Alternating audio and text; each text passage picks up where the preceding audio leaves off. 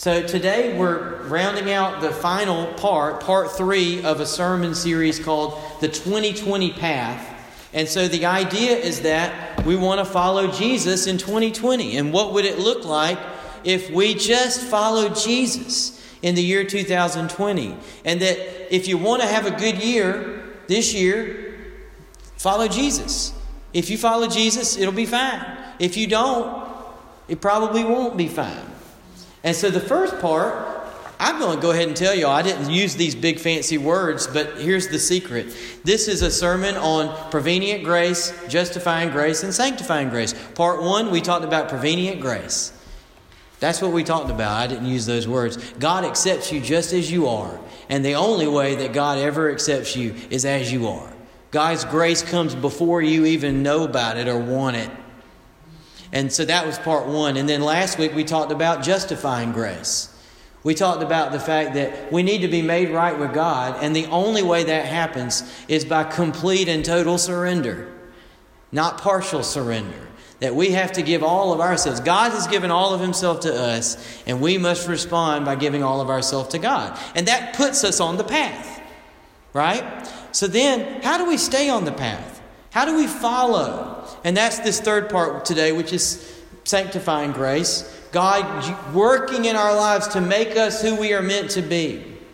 What does that look like? How do we follow God? How do we stay on the path? Um, one of the scriptures that I think just sums this up, the whole path, so well, uh, is in the book of Psalms, Psalm chapter 40. It's always been one of my favorites. Um, I could always relate to it. Always. I don't think there's ever a moment in my life that I don't relate to the need for God to take me out of the miry bog, out of the clay, and to put my feet on a rock. I mean, I feel that way every week, you know. God, please get me out of, the, I'm stuck. I need you to put me on a rock, on a firm foundation, and I need you to put a new song in my mouth.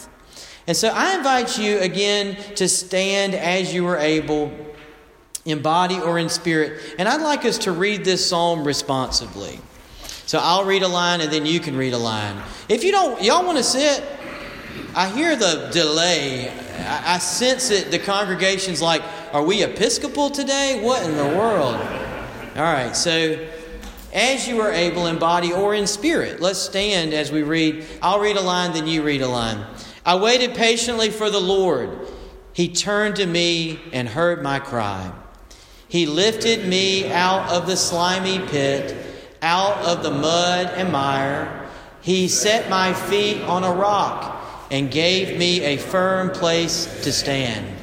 He put a new song in my mouth, a hymn of praise to our God. Many will see and fear and put their trust in him. Blessed is the one who trusts in the Lord, who does not look to the proud, to those who turn aside to false gods. Many, Lord my God, are the wonders you have done, the things you planned for us. None can compare with you. Were I to speak and tell of your deeds, they would be too many to declare. Sacrifice and offering you did not desire, but my ears you have opened. Burnt offerings and sin offerings you did not require.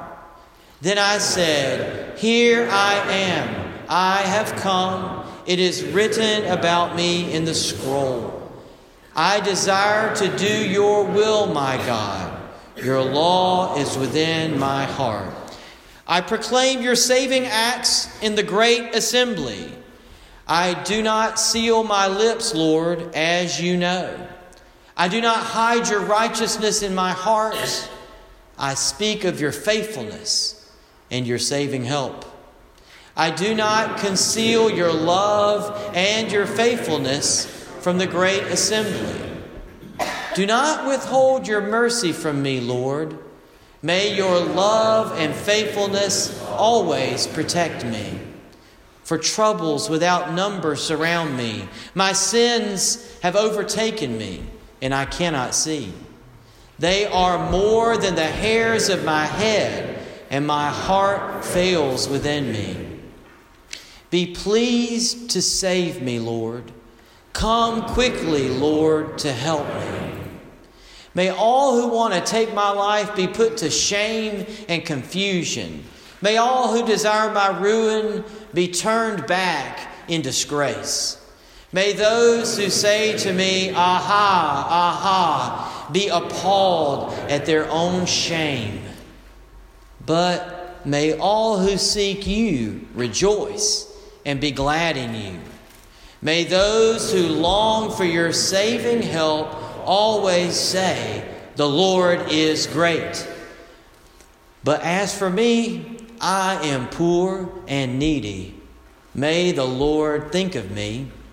You are my help and my deliverer. You are my God. Do not delay. The word of God for the people of God. Thanks be to God. You may be seated. Psalm 40 contains so much profound wisdom for what living a life in God ought to look like, what it should look like, what it does look like. And it begins with waiting. Waiting. The uncommon path. Following Jesus in this culture even in the Bible Belt, following Jesus is an uncommon path.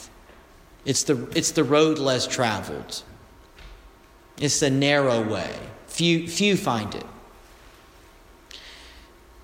And God is the one who raises our life from the pit, who puts our feet on a rock and puts a new song in our mouth. God is the one who does that. What do we do? We wait. We wait on God. We don't rush ahead in self sufficiency. Uh, one of my favorite bands is U2 uh, from Ireland. Uh, great rock band. They're Christians. A lot of people don't know that. They're my favorite Christian. You like Christian music? Oh, yeah, I like U2. Oh, yeah, you got it. Yeah, you, you, Bono's a Christian. And um, and, and so they were recording their album War uh, back in the 80s, and they needed one more song. And they, they had been in the studio all night. They only had like an hour left of studio time. And so they quickly came up with a, they had this bass riff that they were working on. And, and it's a really legendary deal how they, they kind of just threw this song together. Bono opened the Bible and looked at Psalm 40, and he riffed on Psalm 40 to come up with the lyrics. I waited patiently for the Lord. He inclined and heard my cry. He brought me up out of the pit, out of the miry clay. And I will sing, sing a new song. Have y'all heard that one? I will sing, sing a new song. And then it has this beautiful chorus. How long to sing this song? How long to sing this song? How long, how long, how long, how long to sing this song? And if you get on YouTube later, look it up. They closed their concerts for years with 40. And they would one by one walk off the stage. And the, the, the congregation, I really believe U2 makes their, they design their concerts to be worship services. That's why they're so beloved, even by secular people who have no idea. They're being invited into worship. They're singing, they're singing so many lyrics that are rooted in Scripture. And so, but many, there was one in Johannesburg, South Africa, during the time when apartheid was so terrible and the people that were so oppressed. And not just the people of color, but the white people as well. So oppressed by being a part of such an evil, corrupt system of segregation and hatred and violence and oppression. And, and they sang, they closed with 40, and it just went on and on and on. I mean, I, they sang it for like 15, no, no one, no one on stage. And the people gathered there just singing. But the, here's what's interesting the song, the U2 song actually echoes Psalm 40. Because did you see how Psalm 40 begins with like trusting God and God's put my feet on the rock and He's given me a new place to stand and I tell of your marvelous deeds. But then it ends with like, save me, O God, save me, O God, I need your help. How long, O Lord? Did you notice that? A lot of Psalms start with the how long, how long, but they end up recounting the deeds of the Lord. Psalm 40 starts with recounting the deeds of the Lord, and it ends with this sense of, I need you, God. I need you now. So it makes you wonder is he still in the pit? And so we wait. And I love that that song 40 by U2 um, invites the, the, the concert audience to say, How long? It invites them into that waiting space. We're longing for God to make us right, to make the world right, to make ourselves right. And so, as we wait, as we wait on God and we allow God to work in our lives this year, three things happen. First is we learn to trust. We learn to trust. We see the Lord, we fear the Lord. We, when we wait on the Lord, we learn to trust in the Lord. We don't trust in ourselves. We don't trust human leaders. We don't overly rely on friends or family. Of course, we want to rely on others in the Christian church and bear one another's burdens, but we don't make other people our Lord. We don't make human leaders our Lord. We don't make we don't overly rely on even our own friends and family. We rely on God. We rely on God alone. As we wait on the Lord, we learn to trust in the Lord and rely on Him. Psalm 40, verse 4 says, Blessed is the one who trusts in the Lord, who does not look to the proud, to those who turn aside to false gods. So we learn to trust. And as we wait on the Lord, another thing happens. We become aware of our own sinfulness. If you will spend time seeking the Lord, you will become aware of your sinfulness. And you will, I pray, not be like the scoffers and the mockers, but you will desire to be done away with that sin.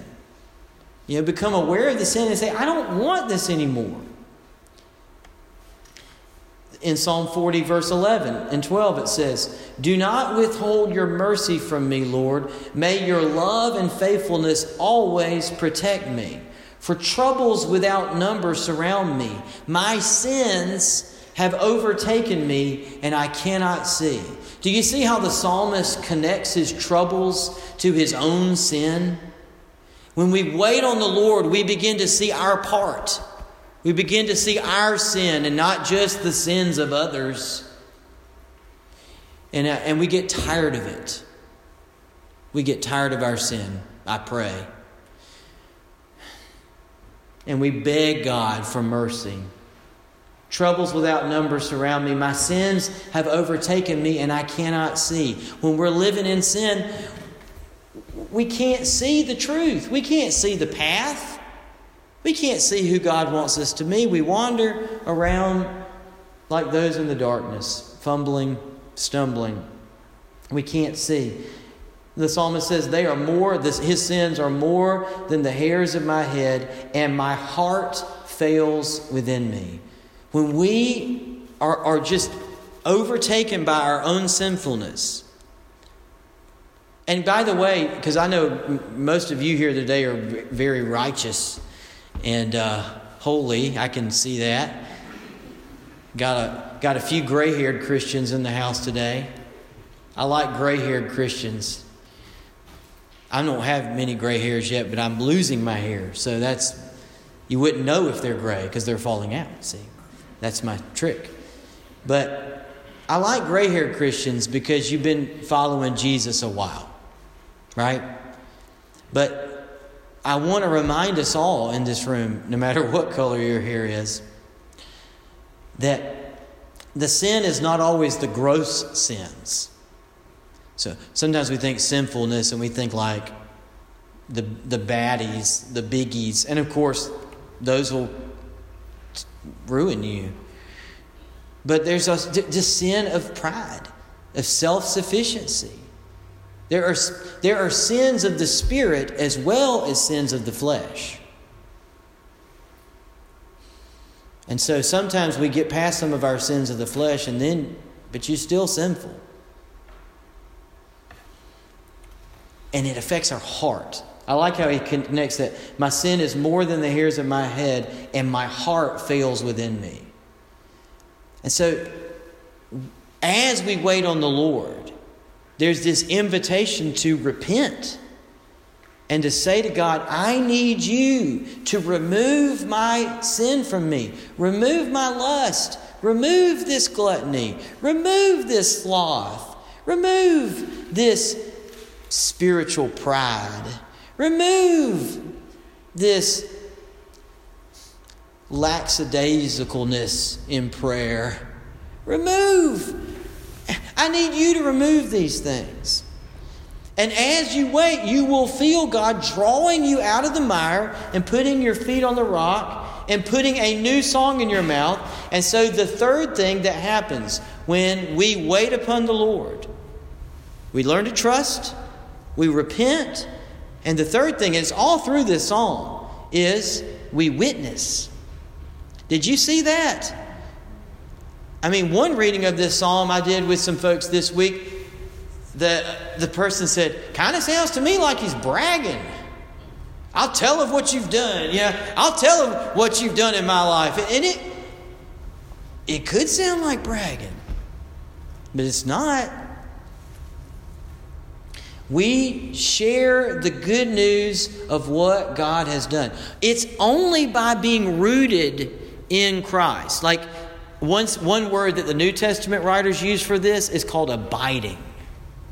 Abide in me as I abide in you. I love that word. We don't use that word anymore. Where do you abide? Welcome to my humble abode. But what if we abide in God? We, we make our home in God and God makes his home in us. As you and I wait upon the Lord, as we abide in Christ every day, one day at a time, every morning, starting our day, abiding in Christ, every evening, saying thanks to God. As we abide in Christ, we learn there's an overflow. If you don't abide in Christ and you're just bragging about God all the time, that's going to ring false. And it will sound like bragging. But there is a, hum- a humble telling. When I'm abiding in Christ, my life is rooted in God, and so it points to God. So that this is the neat thing about it. Instead of everything in your life and every word that comes out of your mouth being about you, it becomes about what God is doing instead of what I am doing, or what my church is doing, or what my family is doing, or what my business is doing. It, do you see how your language will begin to change? It'll be what God is doing in my business what God is doing in my family, what the Lord is doing in my life, what the Lord is doing in my church, not what Byron Methodist is doing for the Lord. Do you see the subtle difference between a people, a person who abides in Christ, a church that abides in Christ, as opposed to a church that is frantically running here and there, making sure that we do everything that we're supposed to do. And well, we always do the so we've got to do it again. And we're super. I mean, ah, right? Slow down. Abide. Wait. I waited for the Lord. What's the Lord doing in your life? Do you even know? Do you even know what the Lord is doing in your life? I promise He's doing something. Do you even know? Course, been visiting Violet Graham. We miss her. She's so sick, and it's just so sudden, and it's hard. I mean, I'm in shock still, trying to wrap my mind around this. And, um, you know, she was terribly ill in the hospice place, and then she got to come home. And I went out to Joe and Violet's house, um, and uh, beautiful seven acres that they live on. And she's sitting in her recliner with a blanket over her, and her daughter's there caring for her, and Joe is there caring for her. And it's just sad. I mean, right? It's just like, what can you do? And they have a piano in the room. And y'all know me, it's like I don't I don't have any words to say, but and I had no idea if the piano's in tune or not, but I just said, I'm going to play the piano. So I said, Can I play your piano? She said, Oh, yes, come play that piano, Tom. And she said, In fact, come. Every time you come, just play that piano. That's all I want. So I get on there and I start playing a little bit and I start singing um, in the garden. I start singing, I come to the garden alone. And guess what? She starts singing, and she sounds pretty good for somebody who is near death. She sounds, and of course, people always say, Tom, I wish you could have heard her way back when. Um, she had a tremendous voice, but she sounded beautiful. And then she demanded her daughter get in there and sing with us later. And her daughter's like, Mom I already sang. She's like, I want you to sing again. Sing, sing. You know, she's like, You're going to sing with me. And I'm not going to lie to you, we made some pretty sweet three part harmony over there at the Graham house. And then another visit, she wasn't in that same room and the piano wasn't there, but we still sang a little bit. But she said, Tom, I always sing. I've always sung. And I probably will misquote her, but it was the gist of it was this. I don't understand. I know everybody can't sing, you know, and not everybody has a pretty voice. But one day she said she met one of her neighbors, and her neighbor said, and this is a pretty big piece of land. So the neighbor's not like right next door, you know. And the neighbor says, Well, you must have been mopping today. Mopping? Why do you say that? I can hear you singing. And she said, But Tom, I always sing. I always have a song in my heart. I, I, and I think she said she heard somebody say, I used to sing, but you know, I don't really sing anymore. And she said, I, I can't imagine that. I always have a song in my heart. And I guess that's for me, like, I can sing, you know, loud, you know, but I don't always have a song in my heart. Do you know what I'm saying? I don't always want to sing. I think one of the probably terrible things about the 20th and the 21st century, quite honestly, is the invention of electricity, which has given us radio and television and now these phones. Because we used to have to make our own music, right? So we don't, I mean, I can't even imagine, probably no one in this room can really imagine a time before radio when everyone would do what Violet did. Because if you wanted music, you're going to have to sing it. We didn't have a phonograph. Does that make sense what I'm saying? So, but that's an excuse, that, or, you know, yeah, that's, that's a fact. We now have nice little Bluetooth speakers and all that cool jazz, and I love that too. But do you have a song in your heart? See, if you're going to be on the path of following Jesus in 2020, you're going to be waiting upon Him. He's going to be working in your life. He's going to stir something up in your heart.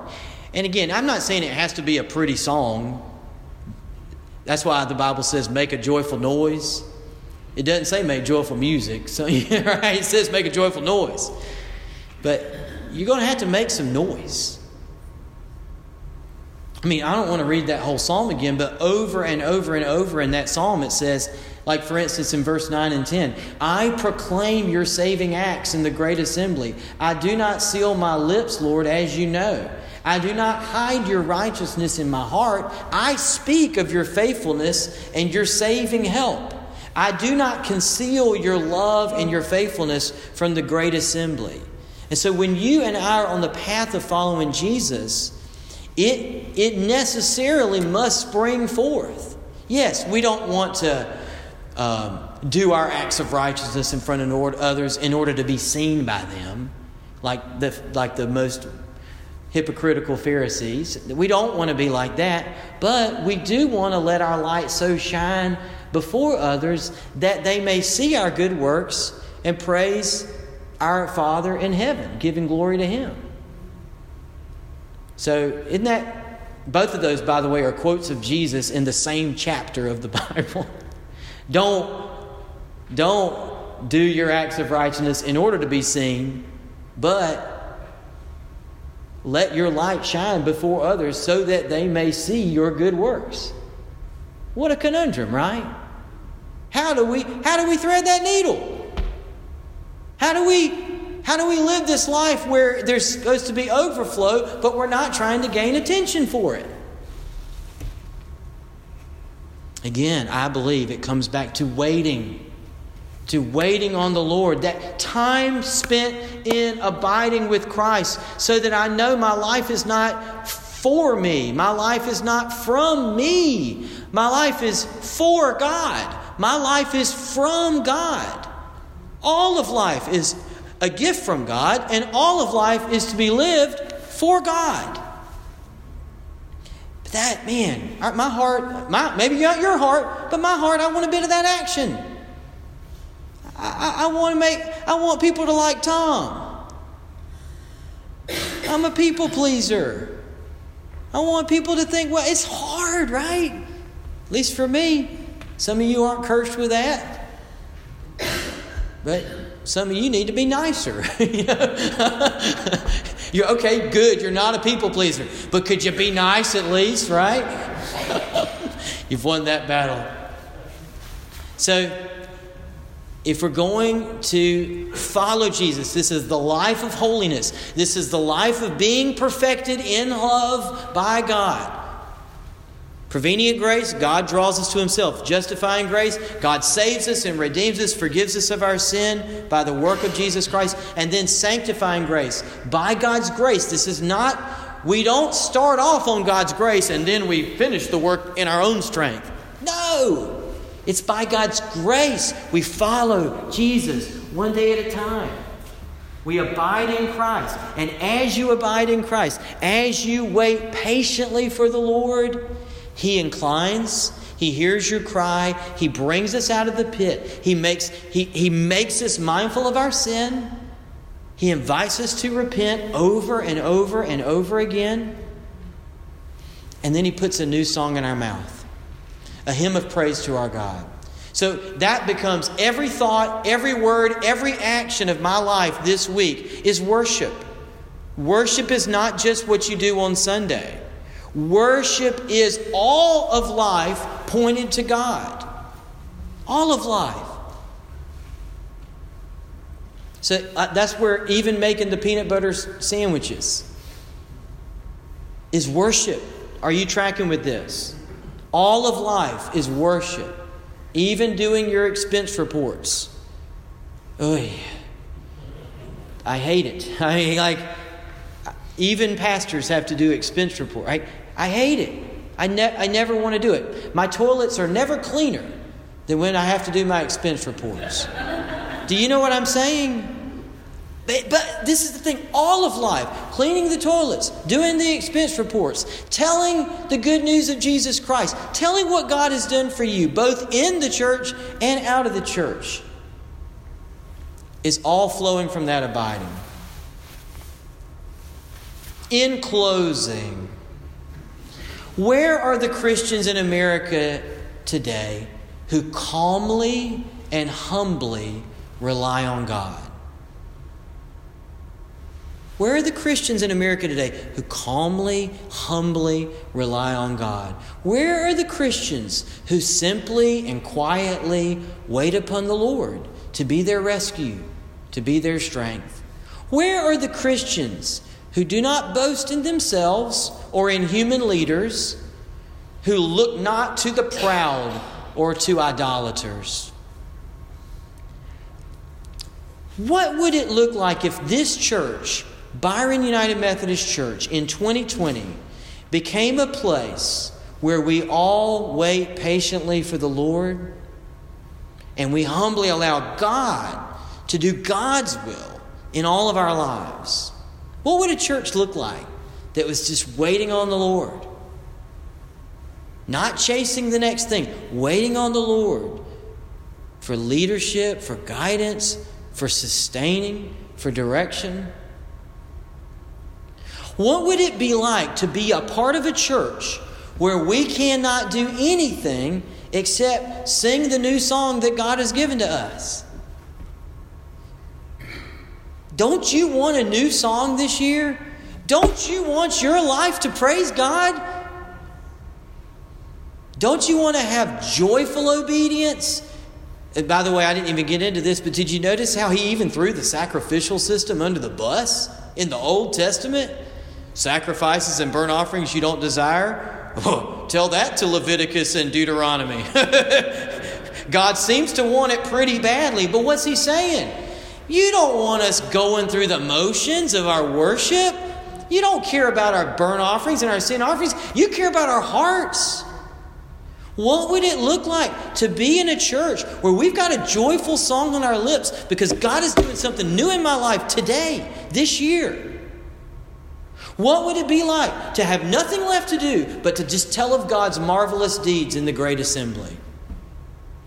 I want to tell you how good God is today. Let me tell you how good God is being to me this week. Right? What if, this is what it says, many people will see and fear and put their trust in the Lord? What if we waited upon the Lord? And what if many people I keep I, I gotta be frank. I keep hearing people go, man, attendance sure is down. Attendance sure is down. Yeah, it is. Okay. So? So what? What are you gonna do about it? What are we gonna do? The scripture says if we'll wait upon the God, He'll put a new song in our mouth. And it says, many people will see and fear the Lord. Not through our anxious strivings, not through our talent, not through our energy, through humbly relying on God and doing what He says. I don't really want anything other than that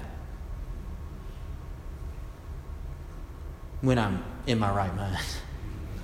What if many people would see the Lord? Wouldn't that be great in Byron, Georgia, if many people saw the Lord in you? And many people put their fear in the Lord, holy fear, reverence, awe, wonder, worship. And when they put their trust in the Lord because of the song that God has put in your mouth, a new song in your mouth, a new song in my mouth, a new song in all of our mouths this year in 2020. We're going to um, sing this beautiful song, Here I Am, Lord. And we're going to pray and you're invited, if you would like anointing for healing, or if you would like anointing for God to put a new song in your mouth and put you on a firm. I mean, just this week, I, I told my dear friend Kirk, I was like, Kirk Morris, I, I, was having lunch with Kirk. I said, I just want a firm place to stand. I feel like I'm always, this culture, I mean, this, this life, it's just always blowing you down. I just want a firm place to stand. I'm with you. You know what I'm saying? I'm asking God, put me on the rock. If you would like a firm place to stand in 2020, if you would like a fresh outpouring of God's grace in your life, come sing, pray where you are. If you'd like, come pray up here. If you like anointing for God's provision and power in your life, come on. Lord, uh, send your spirit, and Lord, just let us open our hearts to you in Jesus' name. Amen.